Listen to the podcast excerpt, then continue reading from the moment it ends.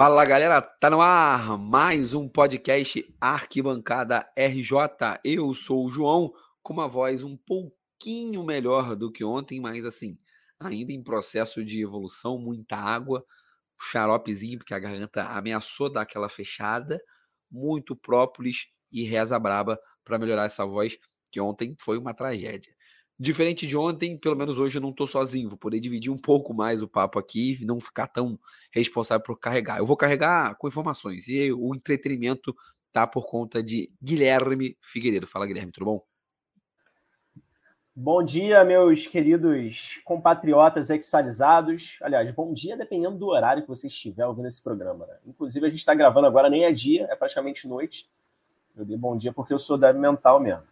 Mas bom dia, boa tarde, boa noite, de acordo com a sua preferência. No dia de hoje, a gente teve o início das oitavas de final, dia 3 de dezembro, 14 dia de Copa do Mundo. É, e, enfim, dois jogos, um jogo com uma notícia trágica, é, aconteceu, infelizmente, né?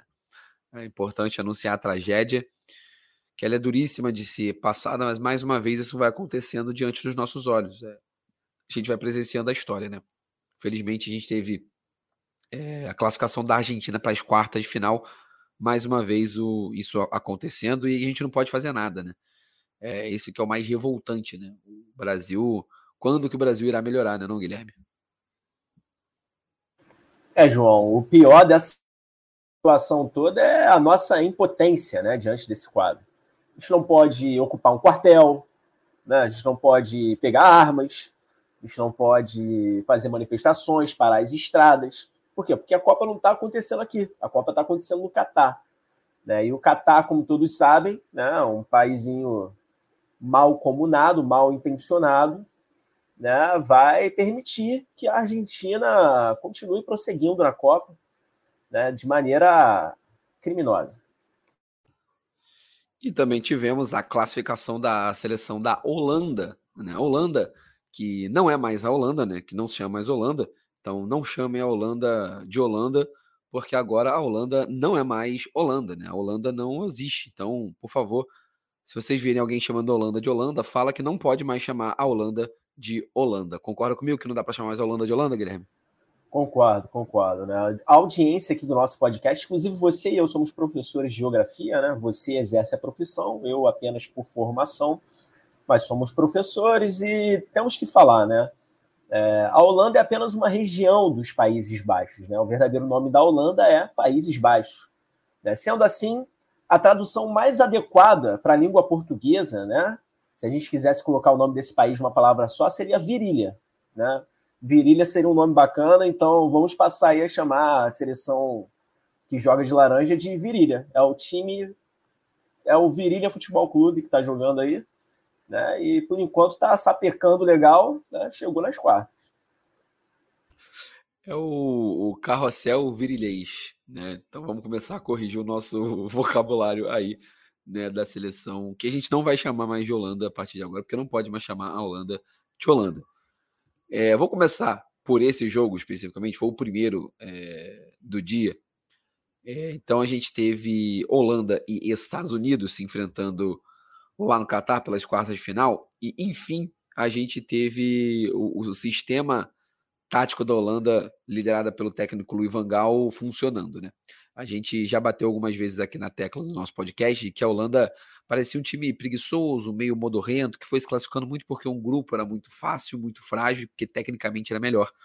Porque o sistema com três zagueiros, com o Timber, o Van Dijk e o Nathan Ake, com a saída de bola não funcionava. Quanto o time com os seus dois alas, tanto o Daily Blind quanto o Denzel Drumfs, não funcionavam porque é, a bola pouco passava por eles, o time não conseguia ter profundidade, que é exatamente o grande plano ali. Muito também porque não teve o Memphis é, nas suas melhores condições no, no início da, da Copa do Mundo, né? principalmente no primeiro e no segundo jogo. No terceiro ele já entra, onde a Holanda tem uma melhora é, de desempenho, apesar de ter ganha, ganho só de 2 a 0 do, do Qatar. Mas hoje foi muito diferente. Hoje as laterais da Holanda foram que fizeram a grande diferença.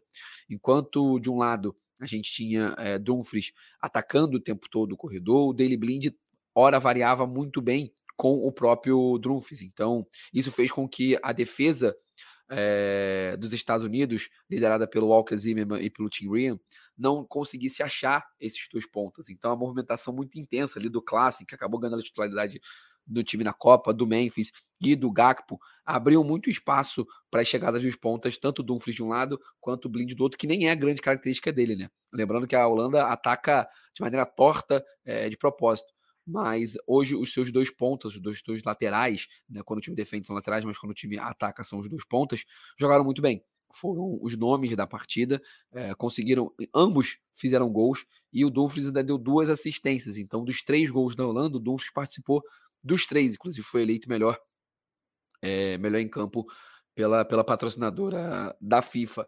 É, o outro gol foi marcado pelo, pelo Memphis, enquanto o gol dos Estados Unidos foi um gol meio espírita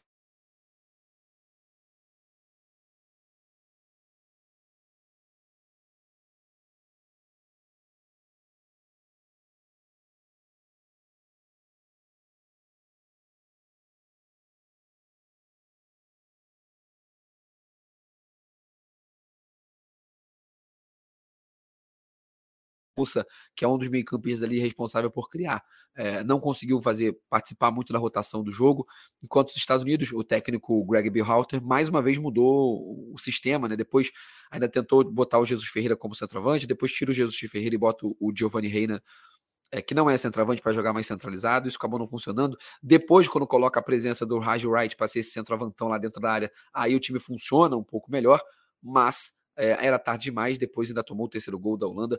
É, enfim, a classificação merecida da seleção holandesa que parece estar tá engrenando. É, lembra muito, me lembra muito times argentinos na, na Libertadores, Guilherme. Não sei se você vai concordar com a, com a, com a comparação de que assim ele joga a primeira fase para passar de fase.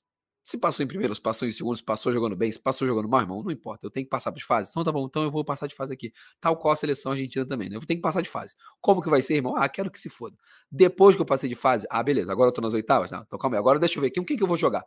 Deixa eu ver, deixa eu começar a entender mais ou menos onde eu tô jogando, porque agora tá valendo. É, eu acho que a Holanda parece estar tá nesse, nesse espírito, né? A Holanda muito preguiçosa e hoje fazendo, enfim, um jogo bom. Tá me ouvindo bem, João? Porque a internet deu um enfim. Né? Mas é, concordo com você nessa última parte, né? A Holanda ficou conhecida há muito tempo por aquele time da década de 70, né? A laranja mecânica, o Cruyff, o jogo bonito. Era tipo o dinizismo da época dos caras. E enfim, é, eu acho que passou muito tempo sob a sombra né, desse, desse time magnífico que jogou muito e não ganhou nada, né, como normalmente acontece com a Holanda. Mas agora a Holanda já não é mais Holanda, a Holanda é virilha. E tal qual uma virilha, é, o time entendeu que o importante é botar a bola para dentro, é fazer o gol, entendeu? É chegar aos finalmente. É a alegria do gozo futebolístico, né? Que é a vitória, é poder sacanear o rival. Então, então finalmente a, a, a Holanda, que agora não é mais Holanda, é virilha, né? É, você aprendeu a jogar o jogo aí e, é isso, assim, vai passando de fase, tá passando de fase, do jeito que a Argentina jogou hoje, né? Porque a gente, a gente vai falar sobre a Argentina mais tarde, né? Mas assim, a Argentina também não jogou bem, né? E aí a Holanda tem totais condições de chegar numa semifinal, irmão. Não, eu não ficaria assim tão surpreso, não. Aliás, Holanda não. Virilha, desculpa. Força do hábito. É, e não, não seria nenhum absurdo, porque foi dando sorte no cruzamento, mas acho que o Copa do Mundo também é muito disso, né? É, vai, você vai passando ali, né? A virilha cruzando com, com o momento certo, sabendo a hora de cruzar, né? De, da sorte, pode ir passando, né? Porque quando uma virilha pega cruzamentos bons, isso tende a, a gerar bons frutos, né? Quer dizer, não necessariamente nem sempre bons, mas gera frutos, né? Geralmente quando isso acontece. Então a seleção holandesa é, classificou. Acho que para os Estados Unidos fica servindo como uma, uma boa preparação, né? Porque cedia a próxima Copa do Mundo, né? Muito se diz que vai ser uma Copa do Mundo de três países, mas, na verdade todo mundo sabe que é uma Copa dos Estados Unidos de fazer aquela política de boa vizinhança, é, porque renovou agora o seu o seu gente o seu bloco econômico, fugiu a palavra, que o seu bloco, o seu novo bloco econômico, né, a, a, reformulação lá do bloco econômico com México e Canadá. Então essa Copa do Mundo vem, ele, os Estados Unidos coloca Canadá e México meio que para dar uma barganha dentro desse toda essa questão política lá para agradar é, o novo o novo bloco econômico dos três países, né, a reformulação do, do antigo NAFTA porque uh, vai ser 90% das sedes nos Estados Unidos e 10% dividido entre Canadá e Estados Unidos. Então, é uma entre Canadá e México. Então, é uma Copa nos Estados Unidos com brinde para Canadá e México. Ah, na verdade, o brinde vai ser a classificação, né? Muito mais do que sediar, vai ser classificar direto para a Copa. Esses três países já estão na próxima Copa. Então, para os Estados Unidos, com uma geração que não é uma das mais quer dizer, que não é uma das enquanto o time coletivo não é um dos melhores, mas que é uma das suas mais talentosas enquanto a gente fala de, de peças individuais, né? A gente tem é, é, grandes nomes dessa seleção jogando em grandes centros, a gente tem o Pulisic jogando no Chelsea, o Serginho Dest jogando no Barcelona, agora no Milan, então tem Giovanni Reina jogando no Borussia Dortmund, é uma seleção que pode ter servido como preparação, como uma boa preparação para a Copa do Mundo de 2026, que vai ser sediada pelo país que chama futebol de soccer. Então, a verdade seja dita, né? Não tem ninguém triste nesse podcast porque o time do soccer foi eliminado, né? Então, é mais para ser eliminado mesmo, porque não só chamam de soccer, como ainda deram para provocar nessa Copa do Mundo, né? É, o, o, o Pulisic, quando fez um gol na primeira fase, levanta a blusa dele e tá escrito: o correto é soccer, o correto é ser eliminado. Então, Pulisic, um abraço para o seu Pulisic. Concorda comigo, Guilherme? Em gênero, número e grau, João. Assim, país que chama futebol de soccer. Não, não era nem para ter sido convidado assim, né, para estar tá na Copa do Mundo, entende? Tá, tá ali de intruso, né? aquele, intruso inconveniente, aquele amigo que chega na sua casa com churrasco, já chega bêbado, aí fala merda, aí derruba o copo da caipirinha no chão, entendeu? Quebra o copo. É foda, é foda. Os Estados Unidos é esse tipo de convidado e é aquele convidado folgado ainda só que não é forte, né, irmão? Não, não consegue sustentar as gracinhas dele, né? E aí tomou uma surrinha né, da, da Holanda. Mas falando sério agora, a gente até conversou né, no, no grupo, assim, né, durante o, o jogo ali, o segundo tempo. E parece que os, os estadunidenses assim estão aprendendo a jogar o futebol com a bola redonda, né? Assim, aos poucos né? Mas eu já vejo essa seleção assim melhorzinha, né? Assim, de, de, conseguiram dar um sufoco na Holanda, por exemplo, né? Que é um país tradicional no futebol, né? Uma seleção com jogadores muito mais talentosos. É... Eu acho que, pô, Estados Unidos e Japão aí, assim, parece que eles têm evoluído bem nos esportes no, nos últimos anos. O que, você acha, João? Não, é, a gente tem um investimento muito massivo nos dois países, né? É, o Japão tem um projeto, né? A gente até comentou que o Ricardo, no, quando o Ricardo, a, a, incrível classificação japonesa, né? Que o Japão tem um grande projeto maluco, né? Ou maluco não, não sei se vai dar certo, né? Que é ganhar uma Copa do Mundo até 2050. Então vamos ver se eles vão conseguir ganhar a Copa dele de 2050, né? E os Estados Unidos têm a ideia de fazer a Major League tem Soccer ter, a maior... Tem que ter mundo em 2050 também, né, rapaziada? Vamos, vamos torcer aí, né? Diminuir a emissão do gás carbônico, enfim. É, é isso. Vai lá, continua, João. Desculpa a torcida aí para os caros ouvintes. Tentei bloquear o, o, microfone, mas a torcida foi-se embora. É, mas o que eu ia falar é que, exatamente, tem que ter planeta, porque é um planejamento muito. Eu não consigo me planejar um ano para frente. O Japão está pensando já em 2050. Tá de parabéns aí a sociedade limpadora de arquibancada. E a Major League Soccer, é, que é a liga dos Estados Unidos, vem cada vez mais é, buscando ser uma liga não só de veteranos, né, não só de idosos indo jogar lá, né, mas também uma liga que está começando a exportar jogadores para a Europa e trazer jovens promessas, por exemplo, da América do Sul, do continente africano, da Ásia, né? Ser como se quase uma, uma segunda via para quem quer chegar na Europa, né? Por exemplo, o cara quer chegar na Europa, em vez de ele ir direto para a Europa, ele vai para os Estados Unidos, como se fosse quase um estágio para conseguir se dar bem lá e ir para um time médio na Europa, para entrar ali por uma porta é, não tanto holofote, mas também uma porta de entrada para o mercado europeu. Então isso acaba desenvolvendo o futebol, né? Então isso acaba desenvolvendo, criando jogadores para jogar na sua seleção, inevitavelmente, realmente o, o... É, na última Copa também os Estados Unidos já fez uma boa Copa, né? É, foi eliminado, foi eliminado jogando bem também, mais uma vez.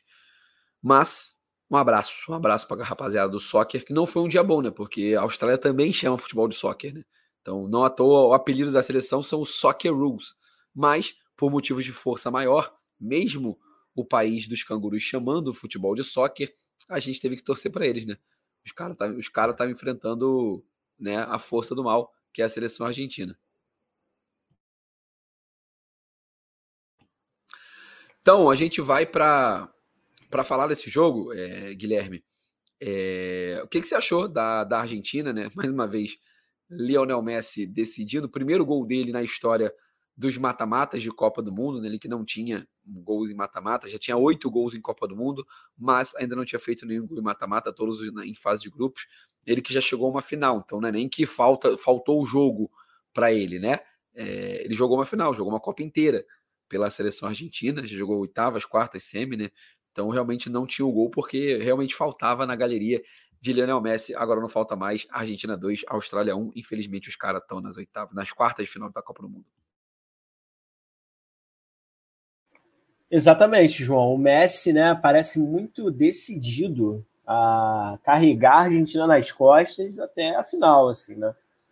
É, isso a gente tem que reconhecer. É um jogador fora de classe, né, extra classe, assim, extremamente talentoso, é, que inclusive bateu, parece que bateu o recorde do Maradona hoje, né? A Maradona tinha oito, tem oito gols, né? Pela Argentina em Copas do Mundo, o Messi passou, né? Foi para nove. É, e assim, isso tudo vai mostrando o quanto ele é gigante, né? Ele já está no, no, final da carreira, sabemos bem disso, né?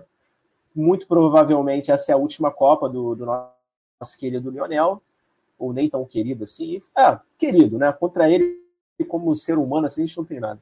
Então, nosso, nosso querido Lionel, ele tá muito decidido a ganhar essa porra, afinal de contas, é a última chance dele. Né? É, mas o time da Argentina, cara, não é que ele seja ruim, mas é extremamente dependente desse talento extra classe, assim, né? Você não, você não vê muita variação, né? Você vê, por exemplo, um, um Lautaro Martins perdendo gols assim extremamente extremamente fáceis, né, na cara do goleiro. Isso aconteceu no segundo tempo. Fala aí, João. Não, e não vinha sendo, né? A Copa do Mundo acabou se provando a Argentina jogando abaixo, né? Eu vi muita gente falando que a Argentina cresceu. Eu acho que até se a gente for pegar os três primeiros jogos, ela realmente vai numa, numa progressão, né? É, ela jogou bem o primeiro tempo contra a Arábia Saudita, depois o segundo tempo muito mal, é, diga-se bem a verdade, tanto que perde joga melhor contra o México, consegue jogar melhor o jogo todo, mas também não dá, não dá um arraso. E aí sim, contra a Polônia, joga muito bem contra a Polônia. Né? A Polônia teve menos chance. Mas hoje eu acho que deu um passo atrás de novo. Então, é, essa, esse, esse ciclo da Argentina não foi um time tão dependente do Messi assim, né? Tanto que no, na prévia a gente falava, não, é o time mais talentoso que o Messi tem, o time mais encaixadinho, talvez seja o time mais coletivo que o Messi tem para jogar, mas na Copa do Mundo não, né? na Copa do Mundo, não sei se os caras estão tremendo, não sei se os caras estão sentindo a pressão de jogar no, no, na Argentina, mas é um time quando a pelota tá rolando, é Messi dependência. Não, é, é bem provável que a questão seja, seja psicológica mesmo, assim, né? Você pega um Lautaro Martins, Laurato Martins, Lautaro Martins, me corrija aí, João. É, Lautaro, vai depender do seu, de onde você quiser dar ênfase. Não sei se é Lautaro, se é Lautaro, mas é Lautaro Martins. Ah, o Martins aí, brother. Esse maluco aí, ele é um excelente jogador, assim, né? Um ótimo jogador, um ótimo atacante. Mas quando você vê ele jogando mal na seleção, na Copa do Mundo, você pensa assim, porra, tá pesando emocional, né? E tá entregando a bola no pé do Messi na expectativa do Messi resolver, né? E tem resolvido até aqui. É... Higuaín, né? Olha o Higuaín. Olha que a carreira do Higuaín na seleção argentina. Pois é, cara. Clubes, Real Madrid, Juventus, Chelsea, vai para a seleção argentina, aquela, aquela Copa de 2014 fez da carreira do Higuaín um inferno, né? Assim, é, é, ele, ele é muito bem querido né, nos clubes onde ele passou, mas internacionalmente, né, para o resto do mundo, é, porra, virou sinônimo de fracasso, né, de jogador ruim, embora eu não ache. É chamado de Cone até hoje na Argentina. Pois é, é o, é o Fred argentino, né? mas só falta daqui a pouco ele aparecer apresentando o programa, né? Super bem humorado, ao lado do Alex Escobar, argentino, da Jojo Todinho, argentina. Quando ele voltou para o River, ele entrou de, ele, quando ele voltou para o River, ele entrou de bicicleta no Monumental de Nunes. É, cl claramente, claramente uma, uma cópia mal feita, né? Enfim, é isso. o, gênio, o, o, clube gigantesco e pioneiro cria, né? O, o, o, clube não tão gigantesco assim copia. Mas, né, prosseguindo, já que o assunto é Argentina, é... e aí, assim, a gente viu, por exemplo, o jogo de hoje, né, no segundo tempo ali, João, quando depois que a Austrália marca o, o seu gol, né, virou pelada, mas virou pelada total, assim, parecia futebol de colégio, sabe? Não é nem aquela pelada organizadinha de gente que joga junto sempre, tá acostumado ali, não, fulano de tal gosta de cair pela esquerda, o outro abre pela direita ali, tem um que vai pro meio e recua. Não. Virou pelada assim, de bico para frente, o cara que tá na frente pega a bola e resolve, não sei o que lá. A Austrália quase empatou o jogo, tá? Tipo, teve acho que duas ou três oportunidades muito próximas. É... É, muito próximas de empatar com esse camarada, né? Que tá, quem não tá vendo a, chama, a nossa chamada de vídeo aqui, eu entrei com o nome do Garan Kuol, que é o, o, atacante australiano que teve a chance de empatar ali, irmão. Tava vendo o jogo é, deitado na cama, quase fiquei em pé na cama, gritando. Eu olho que eu nem posso gritar com a voz, é, mas o maldito do Emiliano Martinez fez a defesa. É, concordo realmente dizer, a gente ainda não fez um, um baita jogo. Não dá para dizer que jogou mal também, é, mas não fez um baita jogo como, como eu vi algumas pessoas falando, né? Eu achei, por exemplo, o Julian Álvares, apesar do gol muito mal na partida, é, é aquela coisa, né? Vai se tornando, essa centroavança da, da Argentina vai se tornando assim, o melhor é quem tá fora, né? Porque o que tá dentro tá fazendo merda. Eu acho que o Julian Álvares vai acabar sendo titular, porque fez gol na outra partida e fez gol nessa, apesar de ter sido um presente, né? Foi presenteado pelo goleiro da Austrália, que tentou sair driblando, e aí a bola acabou caindo no pé do, do Julian Álvares, que fez o gol o segundo gol. E o primeiro gol também o mole, né? O Berrit, é, que protagonizou várias cenas maravilhosas, sai no, no empurra, empurra com o Messi, acaba fazendo a falta depois. Uh, e o Messi genial, né? No gol dele, a movimentação do Messi, ele é assim, ele abre, pega a bola na ponta, abre no meio. É, quando a bola aparece dentro da área, o Messi surge abrindo para a esquerda, você fala, gente, como ele tá, tá, aí? Como ele apareceu e a bola não tava com ele a dois minutos. Não foi ele que deu o passe pro cara no meio, como é que ele correu e tá dentro da área? Você não consegue entender. Aí você vê o lance do e fala, cara, ele vai flutuando ali pelos, pelos jogadores, os jogadores meio que não prestam atenção porque a bola tá em outro lugar é um cara assim, ele é genial, genial de fato. É um dos maiores de todos os tempos. Mas, e aí quando sai o gol, é isso que você falou. Acho que a Argentina é cansada também um pouco, sente o peso é, do vexame, né? Ele sente o peso, tipo assim, eita, opa, calma aí. Não, não dá, não dá pra gente perder. E aí meio que fica, entra no modo, no modo Argentina, né? No modo, no modo cera, no modo bico para para lateral, até pressiona, cria um monte de chance, né? A Lautaro Martinez, inclusive, você comentou muito bem, perde a chance, o próprio Messi perde uma chance. É, enfim, não não saio dos mais pessimistas com essa classificação da Argentina, apesar de ser muito triste ver a Argentina avançando na Copa do Mundo. É, acho que dá para a Holanda, hein? Acho que dá para a Holanda. É, Você acha que dá para virilha? Isso. Opa, que isso? Não sei. Já não sei. Já não sei se dá para ver. Ah, tem que dar para virilha, irmão. Vamos torcer por isso. Fiquei na dúvida agora. Agora você me deixou na dúvida. Mas acho que, que dá para sonhar com, com a Argentina não, não chegando na semifinal. Mas se chegar, que nós estejamos do outro lado da chave, né? Que a gente seja outro país ali a enfrentar a Holanda na, na semifinal.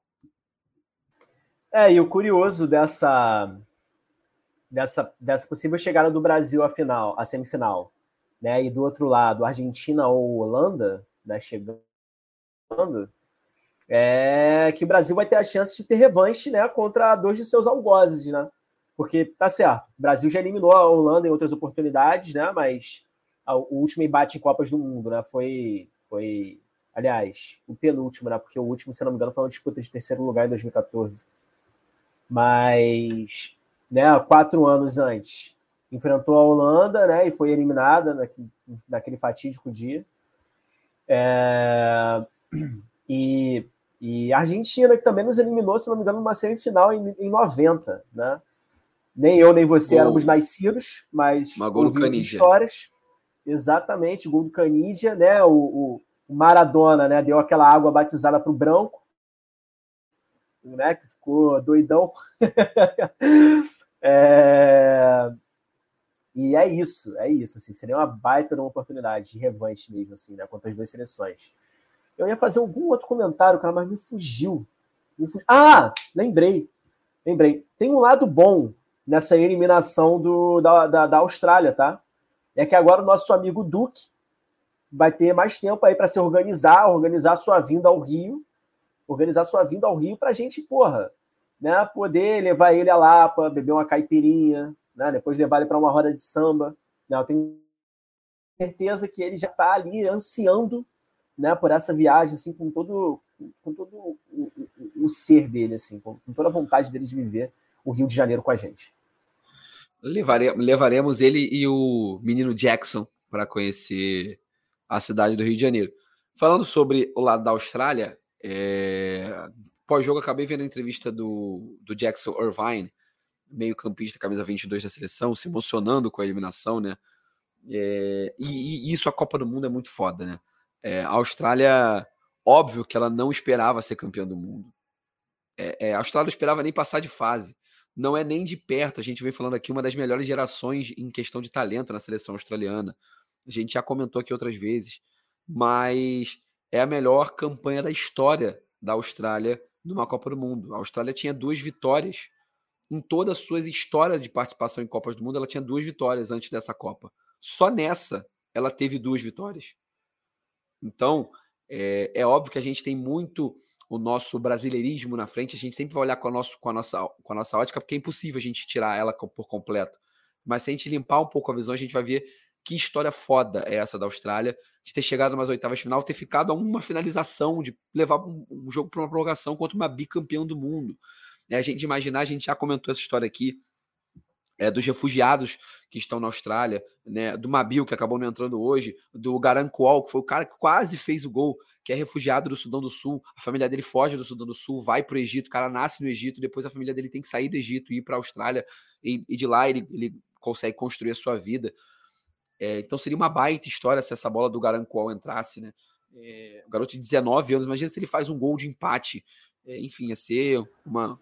Mesmo. Imagina a simbologia disso, né? Um, um, refugiado marcando um gol de empate da Austrália, provavelmente no, no que seria o jogo mais importante da sua história em Copas do Mundo até então, né? Empatando assim com uma, com uma seleção que já é campeã do mundo né? E, e pô, se a Austrália passasse de fase, de fase, então, puta que pariu, né? Que baita de história. Então, assim, os argentinos conseguiram estragar até isso, né? Esses miseráveis, né?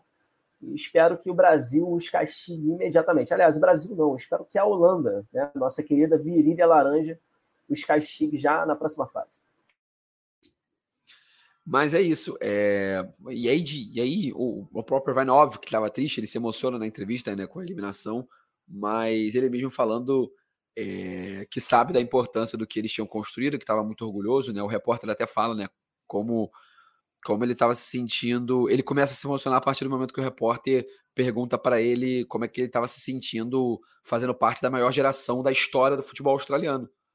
E a gente para pra pensar, eu acho que ele provavelmente deve ter tido um choque de realidade naquele momento, né? De caraca, realmente, eu tô fazendo parte disso, eu sou titular desse, desse dessa equipe que, que conquistou isso. E não é nenhum título, conquistou isso, tá ligado? Uma oitavas final, um jogo parelho contra. Contra eu até comentei que eu tava com medo da Argentina golear, né? Foi longe disso, longe de ser uma goleada.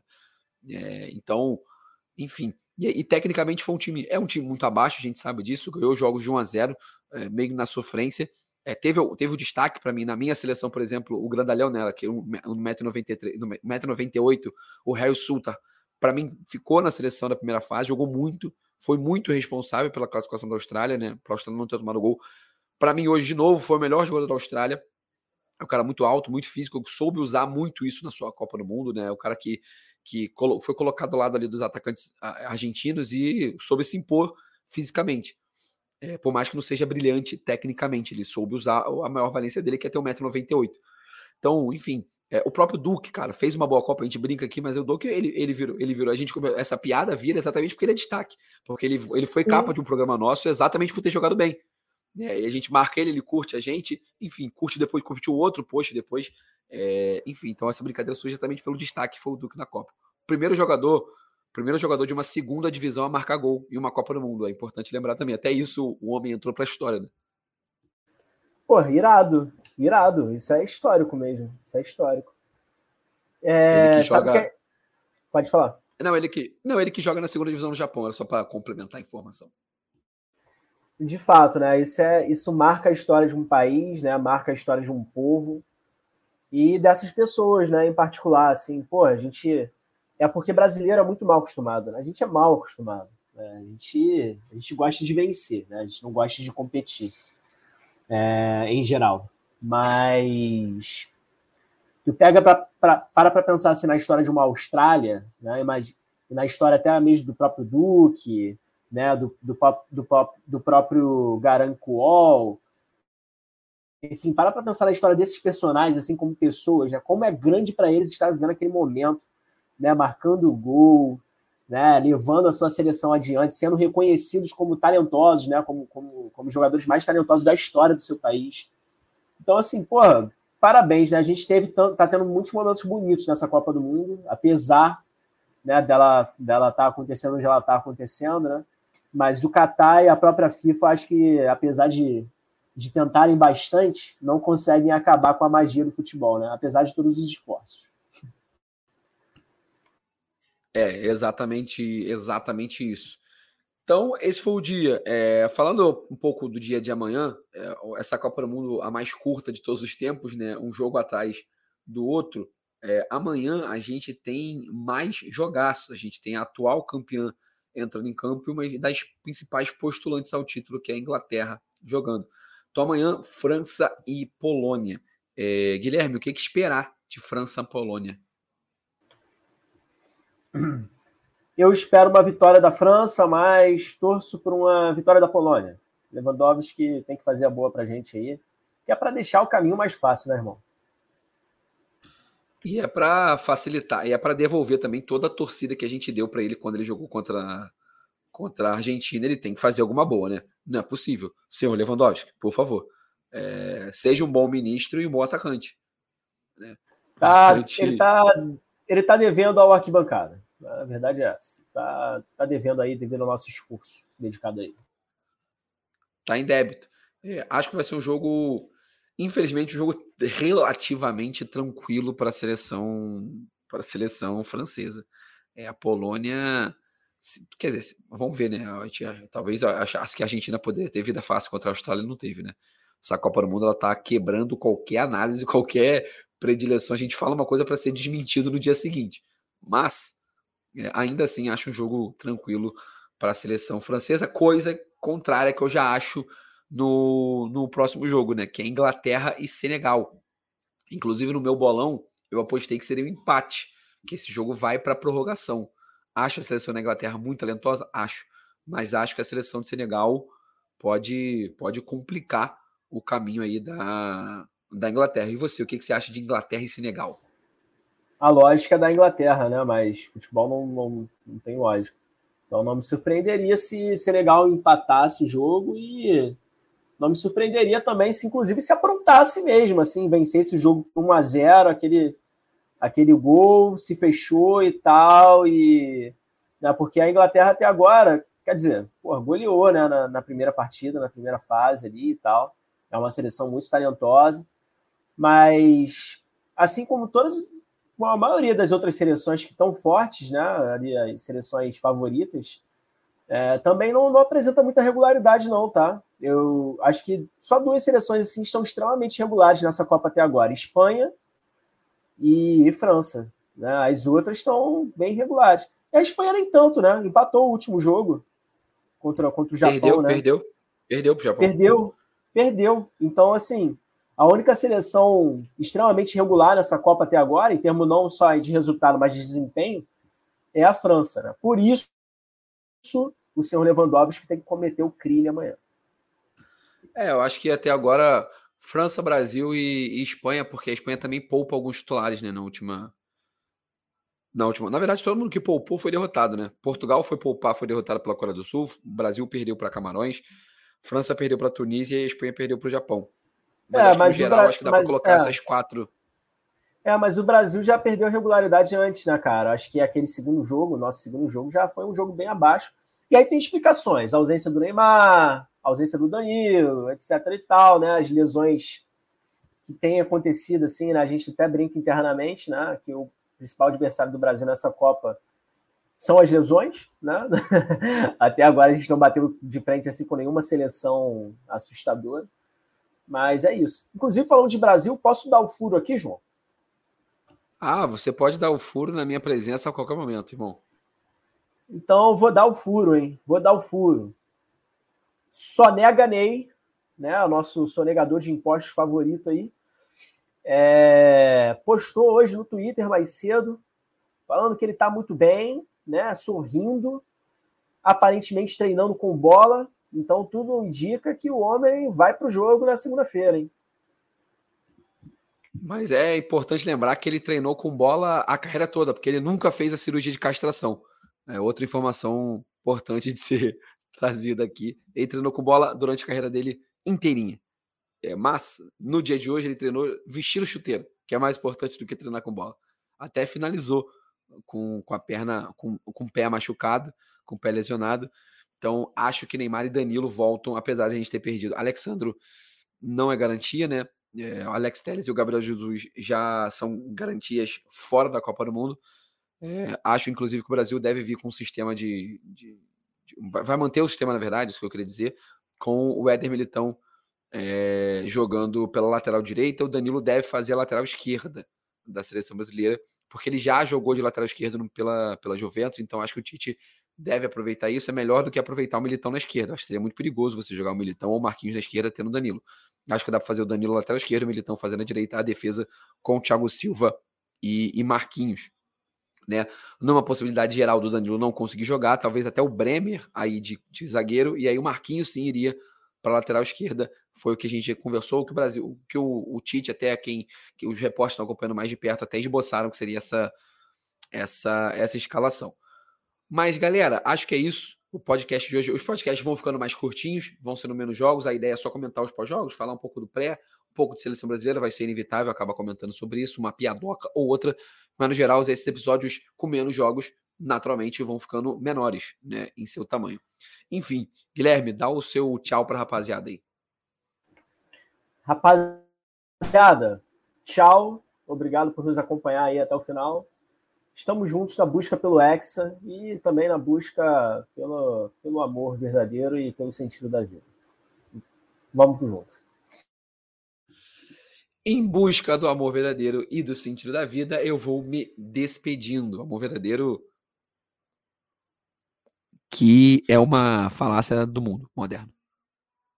Aí você fala, ah, João, você está um solteiro amargurado. Não, não sou solteiro. Beijo, Mari. Então, dito isso, vou me despedindo, mas lembrando vocês seguir a gente no Arquibancada RJ lá no Instagram, arroba arquibancada RJ, no Twitter, arroba arquibancada underline RJ. A gente postou essa semana a nossa seleção da primeira fase, vai lá dar o seu pitaco. Algumas pessoas comentaram é, no nosso via DM, mas vai lá e comenta também na própria publicação, deixe seu like maroto, a gente está postando todos os dias de Copa do Mundo, tem story, tem no feed, tem episódio todos os dias, então segue a gente também lá no seu agregador de podcast e compartilhe a gente no seu grupinho de WhatsApp. Valeu, rapaziada. Um abraço. Até a próxima e tchau.